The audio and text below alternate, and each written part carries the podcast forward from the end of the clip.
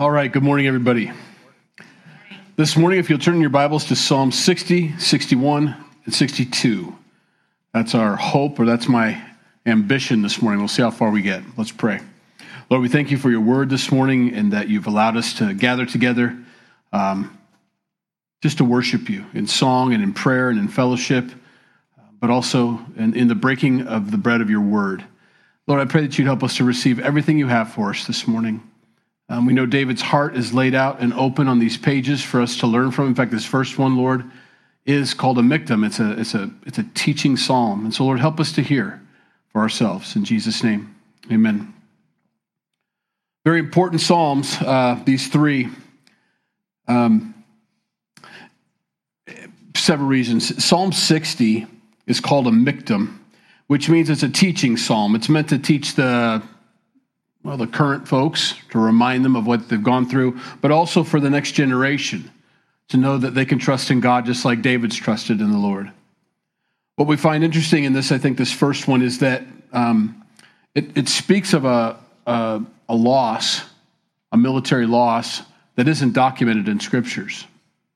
Now, I try not to read too much into it, but it is hard not to notice that um, we like to talk about our victories, you know, in our life, in our walk with Jesus, but to talk about our failures is something that maybe we'll talk about if we're asked. But isn't necessarily something that we volunteer. And David volunteers this information for us because it's not documented. The, the, the, section of scripture that's the victory side is 2 Samuel chapter 8 or 1 Chronicles 18. That shows the winning that happens after this prayer, after this return to God. But David documents here in the Psalms and lets them know no, it wasn't like that before the victory we lost. We didn't do so well before the great win that everybody likes to write about and talk about and go over. Wasn't that great win, that one time win, you know? This is the loss. And I think that's important for us to see, to read, to understand in our own walk that although there are many victories in our lives, sometimes those victories come right after a loss that we had. I want everybody to think the best of me, you know. Um, I want my kids to think the best of me. I want my wife to think I'm the greatest. Mostly true. But they see the failures in my life, and those have to be acknowledged. We have to bring those up and talk about those things because they're going to have failures. We've talked about this before. If my kids don't see me come to God in my failures and ask for forgiveness and to receive that forgiveness from Him, to for my kids to see that repentance in my life, they need to see that because they're going to run into those same situations. And if they don't learn that from me, um, well, they may go on in their pride, and that just gets worse. So, this first psalm, David writes about a wonderful victory that happened against the Edomites in the Valley of Salt, but also talks about the, the failure that took place before that. Oh God, you've cast us off. You have broken us down. You have been displeased. Oh, restore us again. You have made the earth tremble. You have broken it. Heal its breaches, for it is shaking. You have shown your people hard things. You have made us drink the wine of confusion. David here lets the Lord know that he wants to come back to him, that the whole nation wants to come back to him. Tells us in this teaching psalm that they weren't as close to God well as everybody thought Israel was. And it was because of their lack of fellowship, their closeness to God, that caused this failure. David acknowledges that at the height of his power, at the pinnacle of, of Israel's strength, they lose this battle. It doesn't make sense. It's not that the Edomites got stronger. It's not that the enemies of God all of a sudden had a, had a burst of you know, energy. It was that God didn't go to battle with them. And David recognizes that. See, David's never thought that it was always his strength or his strategy that gave them victory in Israel. He did the work. He prepared the horses, he prepared the men for battle. You know, you do what you need to do. But he always knew the victories came from God. And so when the loss happened, he describes it as the earth was broken. It was earth shattering to us. This is unbelievable. This doesn't happen to us. Israel doesn't lose unless God's not with us. I like that that's David's default. I want that to be my default. I want to go through my day and realize, you know what? I feel confused. I feel foggy. I don't feel like things are falling together. It's not God's fault. What did I do? Where's my heart? Where's my mind? How was my prayer time? Where was my quiet time? What scriptures spoke to my heart? Oh, yeah. Didn't have quiet time, didn't have prayer time. Been distant from the Lord lately. David says that you've cast us off. Well, not completely, or else he wouldn't be praying this prayer. But you have broken us down to the place of repentance.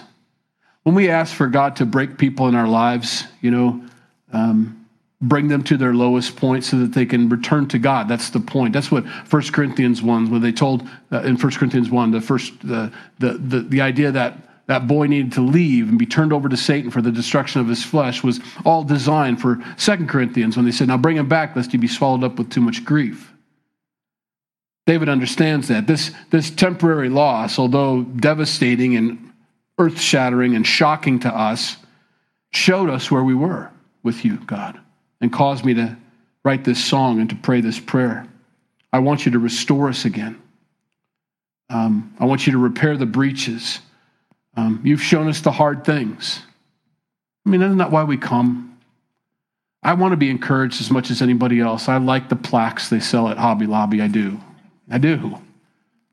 You know, I do want to live, laugh, and love. I mean, maybe not as much as they try to sell it to me, but I do like to do those three things, you know.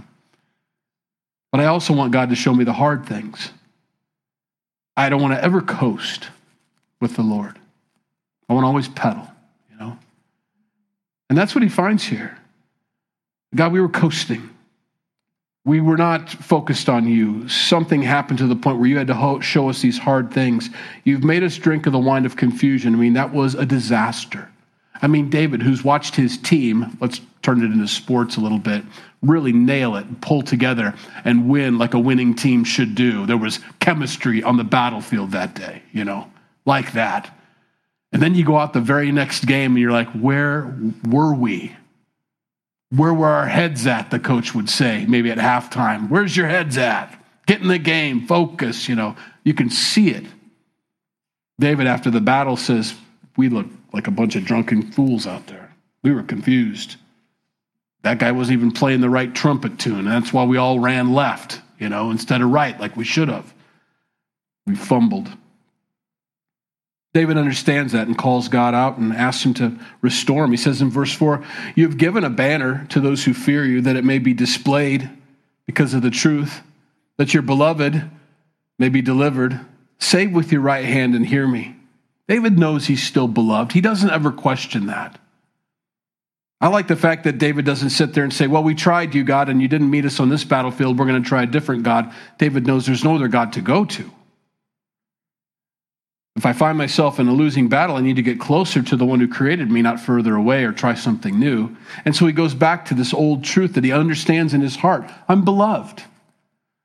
And that, that implies that I know that my request to be restored to you is something that you want too, God, because I'm beloved by you.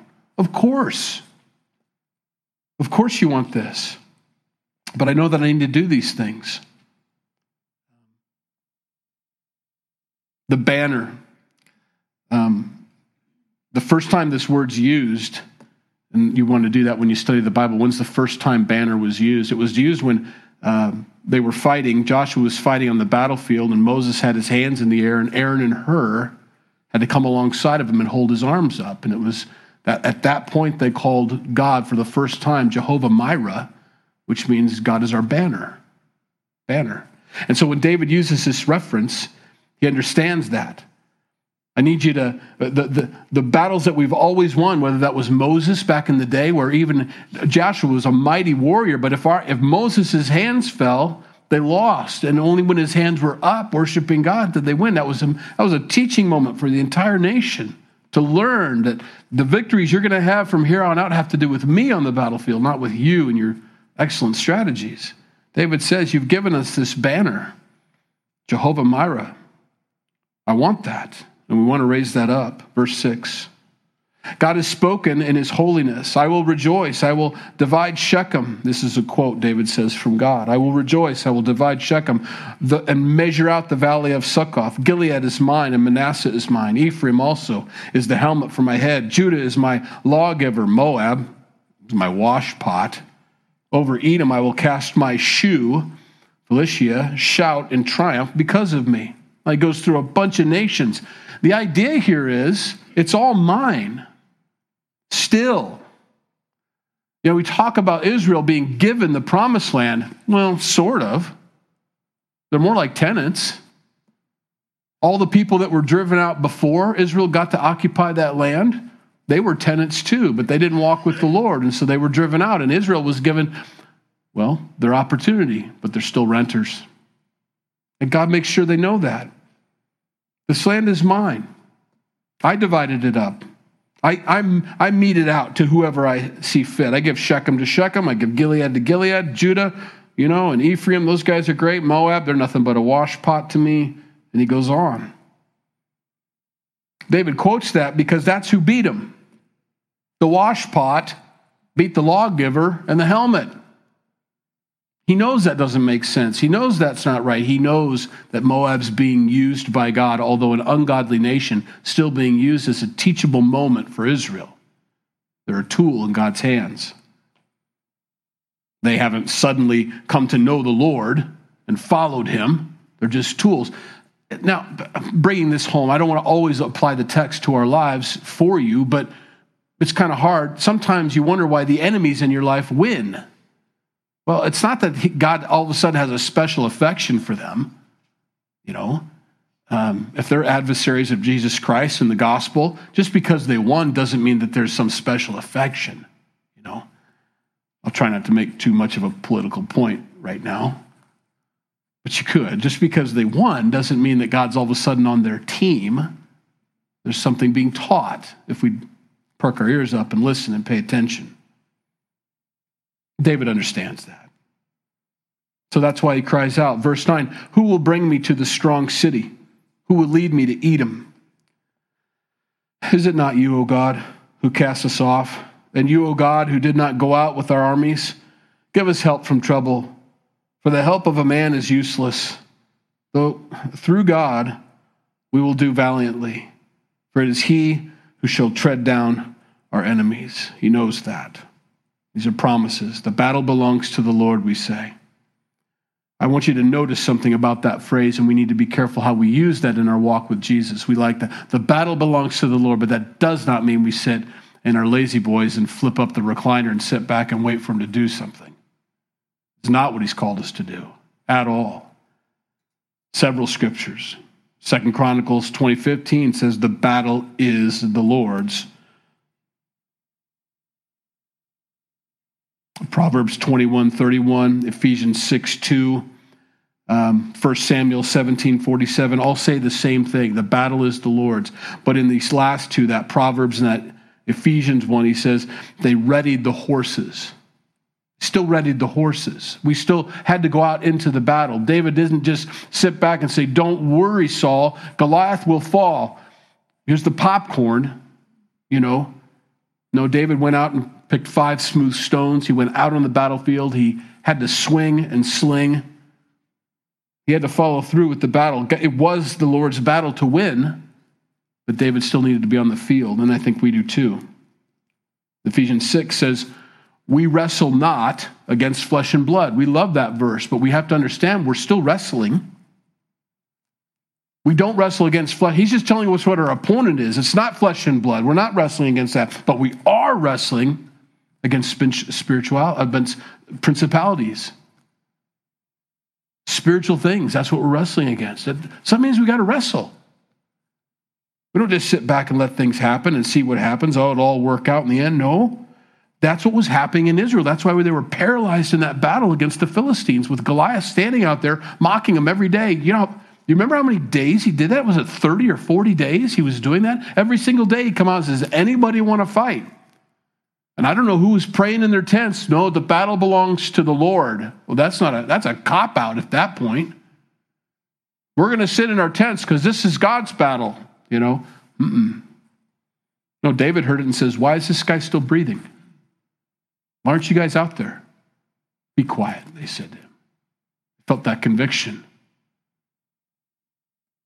We have a responsibility as Christians to wage war. Spiritually speaking, we're called to that. We don't get to sit back and say, well, it's all going to be what it's going to be. What a horrible, what a horrible thing we've come up with when we made that phrase. It is what it is. That's terrible. Then make it not that anymore. That's our responsibility. We're called to that. I tried to post something the other day on our Facebook page, the word abdicate, give the definition of it and then put the scripture with it out of Revelation that we're called and made kings and priests. And the idea was to put those two together. Have we given up what God has given us to do as Christians? We, we walk around defeated a lot of times. I'm not saying we, you, but um, we can find ourselves hanging our heads low and walking around as if we're defeated, as if we're not the kings and priests that God's made us to be on this earth, that we don't have authority and the ability to wrestle, to fight, to, to do what's right, to not sit back and say, it is what it is. No, it's, it's our job to do that. Though God, or through God, sorry, I don't want to keep saying that, through God, we will do valiantly. But we still have to do valiantly. It's just God's going to do it. But we're going to be out there being valiant. For it is He who shall tread down our enemies. With us is the idea. With us out there. Psalm 61. This is another one. We're not exactly sure when this was, except we believe this is about the time that Absalom tried to take over the throne. Absalom is David's son. If you don't know the story, Saul was the first king of Israel. Saul decided not to be obedient to God anymore. God says, You're done being king. Saul would not give up his throne, although God had told him to. David was raised up to take over as a tiny shepherd boy and through that Goliath story and so on was his ascent to that throne eventually, even after he was chased by Saul and so on. Now we're at the stage where Absalom, David's son, has come along and not been given it by God, but believes he can usurp his dad's authority and take the throne from his father. So David is on the run because nobody wants to kill their kid. So David leaves, and the idea is if God wants me to be on the throne, he'll put me back there. If he doesn't, I don't want to be like Saul. And so David, with a humble heart, knowing he's made mistakes, takes off. God circles him back around. Absalom ends up dying, but these Psalms are during this time period. It's a wonderful book called Tale of Three Kings. I've mentioned it several times, but it's a wonderful book to get that into our hearts. Anybody that wants to be a minister, I believe, should read that. Anybody. Even if you're just thinking about it or thinking God might move you in that direction, you need to read that because you can have any one of those three hearts. You can either have Saul's heart, I deserve it, you know. You can either have David's heart, I'm humble, broken. If God wants me there, fine. You could have Absalom's heart. You have way too much ambition to the point where you usurp authority that God hasn't given you. And it's a wonderful passage, uh, a book that describes these, this situation that we're reading about here. So David is writing, probably on the run, we believe. We don't know for sure, but probably on the run. And he says this, verse 1 Hear my cry, O God, attend to my prayer. From the end of the earth I will cry to you. When my heart is overwhelmed, lead me to the rock that is higher than I. That should remind you of a song that we sing. There is a song after this psalm. David asked God, and not only do I want you to hear my prayer, but I want you to attend to it, which I kind of stuck. It stuck in me as I was reading it. Because to attend is to say, I expect an answer, I want an answer, I'm waiting for an answer, or I won't stop praying until I have an answer. The Pharisees and all, and they were content with their prayers. The fact that they offered the prayer was enough. Regardless of the answer, they didn't wait around to see if God spoke to them or anything. They offered the prayer. That was their piety. That was it. Look at me. You know, David's not like that. I don't want a prayer that way. I don't want to. We can turn that in, in our Christianese, in our in our walk with each other, we can turn that phrase, I'll pray for you, into something like that. As if the fact that I said I would pray for you all of a sudden elevated me in the conversation. And whether I do or not, how wonderful am I that I said I'd pray for you? And the, we already we give gratitude. Thank you for praying for me. Thank you. You know, I'm all for praying for people, but let's pray in expectation of an answer and ask God to attend. I want to hear something. I want a yes, no, or maybe. You can obviously answer any way you want, God, but I want to hear from you. The prayer itself isn't any good by itself, for the sake of the prayer, is what I mean. I'll try to give you an example. I don't know if any of you have kids or if you've had kids and you've had the mom, mom, mom, mom, mom, mom, mom, mom, that moment. Or the dad, dad, hey, dad, dad, dad. See, when my kids need me, they expect an answer from me and they don't stop saying my name till I look at them and say, What is it? You know? And it's usually exactly like that, you know. It'd be weird if they were in the basement and they needed my help and they said, Dad, well, I tried. You know? How weird. It doesn't even make sense. But our relationship with God ought to be like that. And sometimes we may sound like that to Him. I don't know. Or we can even hear ourselves saying, I know. I've heard people pray this too. God, I know I've prayed this before, but I'm praying it again. You know? It's almost like you can hear yourself saying, Dad, Dad, Dad, Dad, Dad, you know? I know you got a lot of stuff going on, running the world and all, the whole universe and all, but, you know, I think God likes that. I don't think He's like me. He doesn't respond like I do. What is it, you know? I want to pray like my little kids try to get my attention. I expect God to answer it. I can't move forward until they listen to me, hear what I have to say, and tell me my next steps. That's what I want from my dad. I don't have anybody else to ask. I think David's at that place. I am on the run. I'm on the ends of the earth. Now, he's not. He's on the edges of Israel. But as far as he's concerned, all he can see are sinners as far as he can see, you know? Not that there weren't any in Israel, but you get my point. There's nothing but Gentiles out there. I'm on the ends of the earth. My heart is overwhelmed. Anybody feel like that ever? So this is what David does, and this is what David's trying to teach us to do. Take me to a rock that's higher than I. I don't want you to answer me down here. I want you to lift me up to where you are. I want to have your perspective. I want to see what you see. I want an answer that's way beyond the A, B, and C options that I gave you, God. I want you to find D, E, and F or do whatever you want to do in my life. I want you to lead me to the rock that's higher than I. David recognizes that.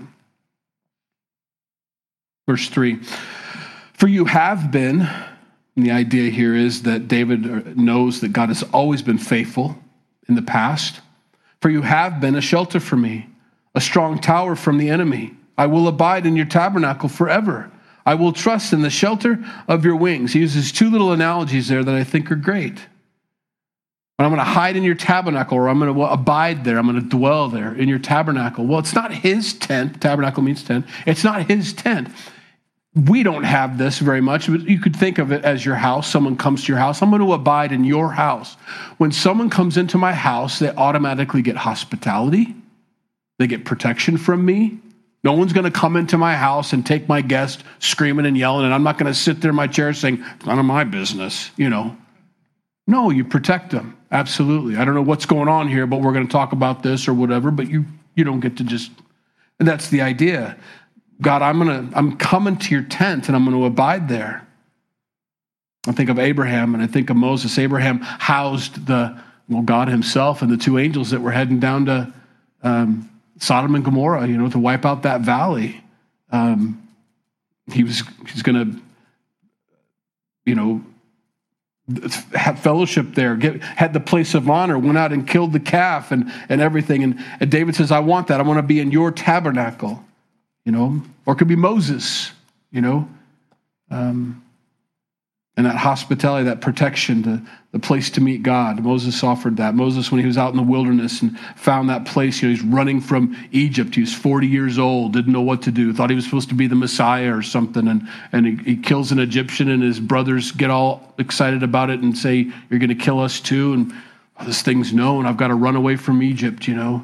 And he runs away as the prince of Egypt and finds himself in the desert, but finds refuge out there in someone else's tent. Finds his wife there too. David knows that. He's using all that imagery to, to describe that. I'm, I don't have any place to go. I'm in the wilderness. I'm, I'm on the edges of the earth like Moses. I'm going to find my refuge there. I'm like Abraham. I want to have that. I want to be in your tent, you know, and accept your hospitality, God. I'm going to trust in the shelter of your wings. You'll protect me. Now, the wings could mean a couple things. Wings like a bird, you know, hides the hen, hides the chicks underneath them, but it could also mean inside the well, inside that tabernacle, remember what was embroidered on the walls and everything the cherubim and, and so on, all embroidered there. I'm, I'm going to hide there. That's a good place to hide. I mean, as we read in the book of Revelation and in Ezekiel, the description of these guys, they're weird. I mean, they sound weird. I don't know how you write it down, but they've got four faces and they've got like six wings and they're and they're really strong and big. And it's like that's a good place to hide right there. I don't know what they can do, but I know if they're on my side, that's someone that, that's someone good to have behind you, you know, something like that. I'm going to hide there, David says. David's trying to teach us. He wants us here in 2022, Calvary Chapel. Find that place. Go to him for that place. There's no place else to go to. There's no safer place. There's no better place. Verse 5. For you, O God, have heard my vows. You have given me the heritage of those who fear your name. You will prolong the king's life, his years as many generations. He shall abide before God forever. Oh, prepare mercy and truth, which may preserve him, speaking of himself, the king. So I will sing praise to your name forever, that I may daily perform my vows. David knows something, uh, it goes along with that same idea of you know Saul, David, and Absalom. It's whoever God wants to be on the throne. It's whoever God wants to have the land. David knows that. David has always uh, told the Lord, if you don't want me on the throne, I don't want to be on the throne. But if I'm supposed to be on the throne, I know that, and that's what this these three verses, five, six, and seven, come into play. I know that you're going to prolong my days. Nothing can harm me as long as you want me there. He knows that. Do you know that about God? You know? You know that about yourself with him? that he's for you. He's not done with you. You know, you're not six feet under. Why is that? What does he have for you? What is he not finished with with you? Why are you still breathing? It's not because you're a decoration. We've got animals that are pasture decorations. We're learning that real quick now on the farm. That thing doesn't produce anything for us. It just sits out there and eats and eats and runs away, you know. Mm. Well, that is not your role in God's kingdom. We're not called to be pastured decorations, you know? We're here to produce. He's called us to that. Know that. If you're still alive and breathing, guess what? You've got responsibilities and a mission. God's got that for you. David knows that. Psalm 62. This is not a prayer. This is all a statement. It's interesting. It's like he's trying to be resolute in what he knows to be true. And so he just states it. He says, Truly, my soul silently waits for God. From him comes my salvation. He only is my rock and my salvation. He is my defense. I shall not be greatly removed, or greatly moved, excuse me. Silently waits for God. I don't silently wait for God. I kind of whine a little bit and complain a little bit when I'm waiting for God. But David is trying to make a point here. It's good to, if God has spoken to you, to truly silently wait for God to come about, to do what he wants to do. From him comes my salvation. Not only is he my salvation, he's my rock, he's also my defense. He's not just the defender. I like to think of God as my defender, but he is my defense. What I stand upon is my defense. Sometimes we think that's a liability in this day and age if I say the name of Jesus out loud, if I talk about my Christianity or my walk with Him, that that's almost a liability or that's a, a weakness that they can exploit, you know? No, it's actually my defense. It's the strongest position I can have in any argument, any conversation. In my life, to be out loud about Jesus Christ is my strongest defense. Verse 3 How long will you attack a man, speaking of his enemies? You shall be slain, all of you, like a leaning wall and a tottering fence. Now, we don't know, and if you've got a New King James Bible, if that's what you're following along with, it's, say, it's, it's stating that David is, or the enemy is, the leaning wall or the tottering fence. That's why there's a comma. You shall be slain, all of you, comma, like a, but in other in other versions of scripture and other translations, it doesn't say that. It could be the enemy that he's talking about. Both work. It doesn't matter. Both work. You're like a leaning wall if you're coming up against God because God's in my life. You're going to lose. You're going to tip over like a like a teetering wall. No big deal. You know, um, was, I was watching a I don't know if it was a reel. I don't know where it was, which which uh, platform it was on a reel. And there's some there's some guy out in the middle of you know Grand Canyon or somewhere or, or, or some some national park, and he's on this rock, this giant rock, and he's doing this, and he's making it move. And the caption was, "This is how this is how tourists become statistics." You know, he's doing this. The reason I bring that up is because uh, that's how that's the first thing that came to my mind when he talked about this. You're like a leaning totter. It's just a matter of time. You're going to fall. You keep pushing that. You keep pushing me. You keep fighting against a man. You think you're fighting against David, the shepherd. Everybody's thought that his whole life. It's just David.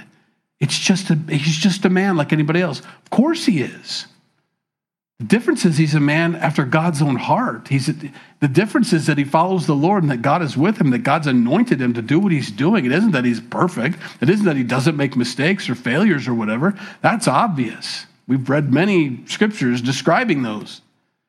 The fact is that God's not done with him. It's not about that.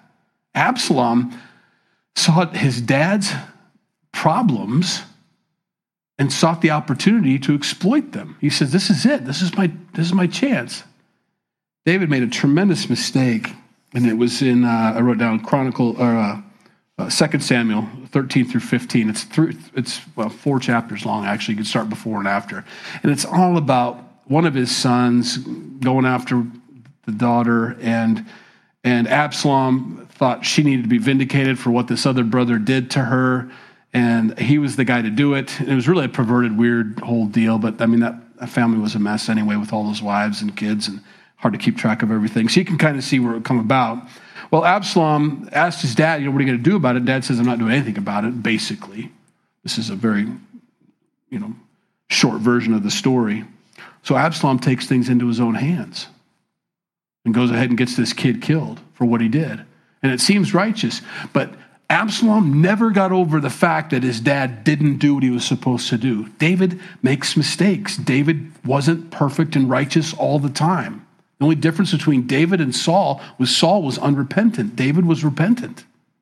You know, David did a lot neater things, I think. I think we like him better because of the stories about him, but I mean, he did some pretty horrible things that none of us, I hope, will ever reach that level, you know? And still forgiven, but Absalom couldn't. And so Absalom just saw that as an opportunity. My dad's weak, but he, he didn't take into account and never probably did that dad was anointed by God to be the leader of that nation, regardless. And, and until God removes that anointing from David, Absalom has no authority and has no ability. And also, there's two steps to that. Not only does David have to have the anointing removed from him, but God has to choose Absalom and place the anointing on him. Neither of those things took place, and that's why we have this problem. And that's why David's on the run. And so David calls him out in that verse 3 How long will you attack a man? You're all going to be slain. Everybody that comes against me, at least while I'm under this anointing, doesn't live to, to tell about it. It's almost like he's warning them and begging them, you just need to stop. The only consult to, uh, to cast him down from his high position, they only consult to cast him down from his high position. That's what they think about doing is knocking them off. They delight in lies. They bless with their mouth, but they curse inwardly. They're two-faced. Verse 5. My soul waits silently for God alone, for my expectation is from him. So he's talking to himself. There. I actually have this circled and I have a date, um, September 8th, 2017. Five years is coming up on this verse. I don't know. See what happens. But I don't know what I was waiting for or what I was praying for, but I was telling myself to be quiet, is what I was telling myself to do. Quit whining. And so I circle that in my Bible. Sometimes you have to do that. I know what the right thing is. I know what scriptures say. I'm a pastor. I teach the Bible all the time, but sometimes I have to tell my soul, you need to be quiet. And you need to wait a little longer. Because you what you don't want is a Hagar situation. You got Abram and Sarai, you know, who get promised a child and they wait for a really long time. They were doing really well, but they were they couldn't wait the whole time. And so they decided to help God out by making things happen their way. And they brought this Hagar into the situation and says, Here, have this promised baby from Hagar. Sarah said. Mm, Abram didn't put much of an argument up. You know, and there they go. And, and they've, they've had a problem with that child ever since. It's never been right because they couldn't wait. And so David is saying to himself, You need to wait. My soul waits silently for God alone, for my expectation is from Him. He only is my rock and my salvation. He is my defense. I shall not be moved. Isn't that interesting? To not give God, not only not give Him a deadline in your prayer, you know, you've got till midnight on whatever to answer this prayer. Otherwise, what? I'm going to do it myself. Otherwise, I'm going to Hagar out on you, you know? David writes it down in such a way that is my only option. And if he doesn't save me, I guess I'm dead. If he doesn't save me, then I'm not going to do anything about it. I'm going to let this thing go. That's a big deal. That's a better prayer. He only is my rock. I have no place else to cling to. He only is my salvation. I have no other way out of this. He is my defense. I have no defense without him. And if he's without me or, or has removed himself from me, so be it. I shall not be moved. And God is my salvation and my glory. The rock of my strength and my refuge is in God. I mean, isn't that what we've done with Jesus Christ? I have put all of my eggs into one basket. And so have you if you believe in Jesus. I have put my eternity into the egg basket of Jesus Christ. If we're wrong, we're in big trouble. But there is no plan B, there is no uh, lifeboat. I've cut those skiffs off of my ship. I have no other place to go to. I want to do that with everything in my life, not just my salvation, but I want to live my life that way. My refuge is in God, He's my strength. Trust in him at all times, you people. There's the teaching. Pour out your heart before him. God is a refuge for us. And then he says, Selah. He said that several times, but he wants us to pause and to think about that. Trust him in, at all times and pour out your heart before him. He wants to hear. Surely men of low degree are a vapor, men of high degree are a lie. If they are weighed on the scales, they're altogether lighter than a vapor. What is he saying? If you put your trust in God, to put your trust in a man is like putting your trust in a vapor. I mean, if God's not going to do it, I have no idea what man can do for you. Uh, it doesn't matter who they are. You could find, you know, if I don't see justice happen in the courtroom, I know some guys, you know, and they've got pipes. You know, those are the men of low degree. There's no hope there. That's not right. Uh, on the other hand, I've, I've, got this other, I've got this other group of people. They're very powerful. You know, and they can do things. They can make things happen. One phone call from them, and, and no, you don't put your trust in that either. When I put my trust in those things, I, I, I diminish God's place in my life. He says, Do not trust in oppression, nor vainly hope in robbery. If riches increase, do not set your heart on them. You know, I always remember that. It was one of those scriptures that really spoke to me when it said that Saul, uh, Paul, had learned to be abased and learned to abound. I think most of us know how to be abased, you know, without. We've figured that out. But so many have not learned how to abound. It changes them, it turns them into something, well, it's kind of gross. You can just see it. There's an arrogance, there's a pride that shows up. When money comes into someone's life unexpectedly or unearned, or they put way too much emphasis on it, it's, it's well, it's those things. We're warned about that in Scripture that, that money should not bring us joy and pleasure or to have that place in our life. It's something, it's a tool. You know, oh, if only, if only I win this, if only I got that, if only I get this, you know, eh. If he gives it, he gives it. I can't put my hope or security in money. It goes away just as fast as it comes. Anybody that's ever done overtime at a factory knows exactly what I'm talking about. Saturday overtime. They're luring me with Saturday overtime. Honey, this is it. The vacation money's going to start rolling. Guess what? You know, the alternator goes out on the car. You know, and there goes your wonderful good thing. You had. And then you think to yourself, and this is how you justify it. It's a good thing I did overtime. We wouldn't have a new alternator. That's not why you did over, overtime. You wanted that vacation. You know. No, be content. Don't let it make you pride or prideful or arrogant. Don't set your heart on them, David says. David's, you talk about struggling to keep yourself grounded. I don't know how much he struggled, but if someone kept themselves grounded, it was David. A shepherd boy, the least of seven sons. I mean, you know how many guys got to get married between before you get your turn? Kind of thing. That's how they did things back then. And you're the guy out there when the when the prophet is laying hands on people to bless them. And do I get to come watch or something? No, someone's got to watch the sheep. I mean, he's the lowest of the low, and all of a sudden he's king of Israel. You got to watch your heart. God has spoken once, verse 11. Twice I have heard this, and that's a, a poetic way um, that, the, um, that the Hebrews would write. Pay attention to this that power belongs to God. It's God. Just like the land belongs to him and he can hand it out to whoever he wants to, same with power. He hands it out to whomever he wants. Also to you, O Lord, belongs mercy, for you render to each one according to his work. Not a prayer in there. All of its statement doesn't ask God for a thing, just simply talks about how wonderful God is and who he is in David's life.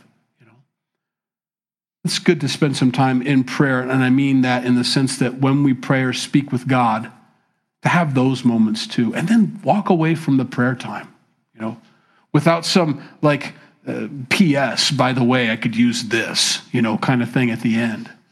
You know, just proclaim who He is and how wonderful He is in your life, and just let that be. You know, that's today's prayer. Just telling you how great you are. David builds himself up when he reminds himself of who God is in his life. And so will you. You'll be encouraged. The fearful things out there aren't so fearful. The mysterious things aren't so scary anymore. All of a sudden, you've got your eyes up. You're thinking about who you are in Him, who He is in your life. You think about eternity. You think about how you started and where you are now. And all of a sudden, eh, the thing I was going to ask you for, whatever. You know, I've got you. Let's pray. Lord, we thank you for your word.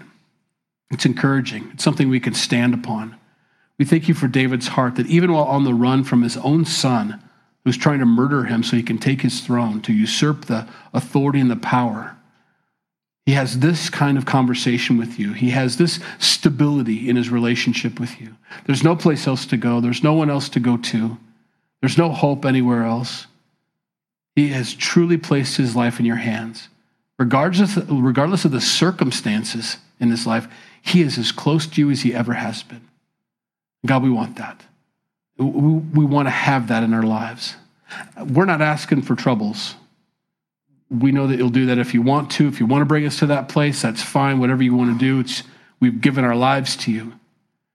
But however you can teach us or whatever you need to do to teach us, Lord, help us to always be not moved, as David has said that several times through these scriptures. He's not going to be moved. Away from you is the idea. But we don't want to be moved by our circumstances. So, Lord, we, we speak to our souls now. We'll wait silently for you. We'll trust in you. Our refuge is in you. We're under your wings. We're in your tent. All the things that were spoken of, we want to be there, Lord. As close to you as possible. In Jesus' name we pray. Amen. If you need prayer before you go, please come up. Be glad to pray with you. Otherwise, have a good rest of the week.